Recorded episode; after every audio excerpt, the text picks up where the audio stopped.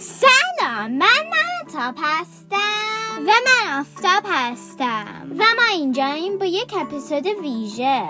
همونجوری که می‌دونین المپیک 2020 توکیو داره تموم میشه. این شد که گفتیم یک قسمت ویژه انجام بدیم. اولین سالمون اینه که المپیک چجوری شروع شد؟ Hey Siri, what is the history of Olympics? Here's what I found from Wikipedia.org. Baron Pierre de Coubertin founded the International Olympic Committee, IOC, in 1894, leading to the first modern games in Athens in 1896.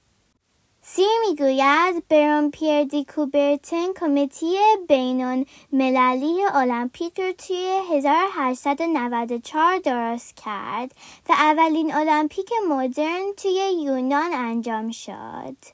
البته تاریخچه المپیک کمی اسرار آمیزه. یکی از داستانهای معروف اینه که هرکول پهلوان اسطوره های یونان باستان و پدرش بازی های المپیک را برای اولین بار شروع کردند. اسمش گذاشتن المپیک و هر چهار سال بار برگزار می شد.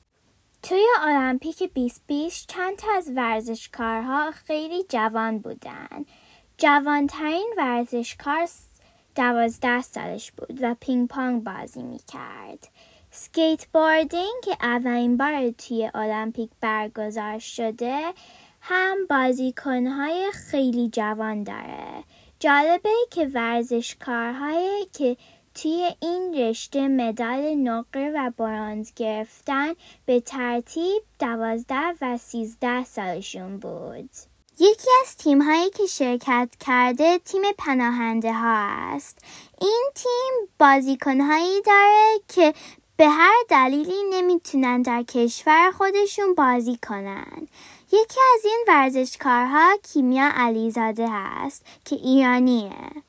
یک تیم جالب دیگه تیم ملی روسیه است چون نمی‌تونست با اسم روسیه شرکت کنه و مدال آورهاشون با سرود ملیشون مدال نمی‌گرفتن.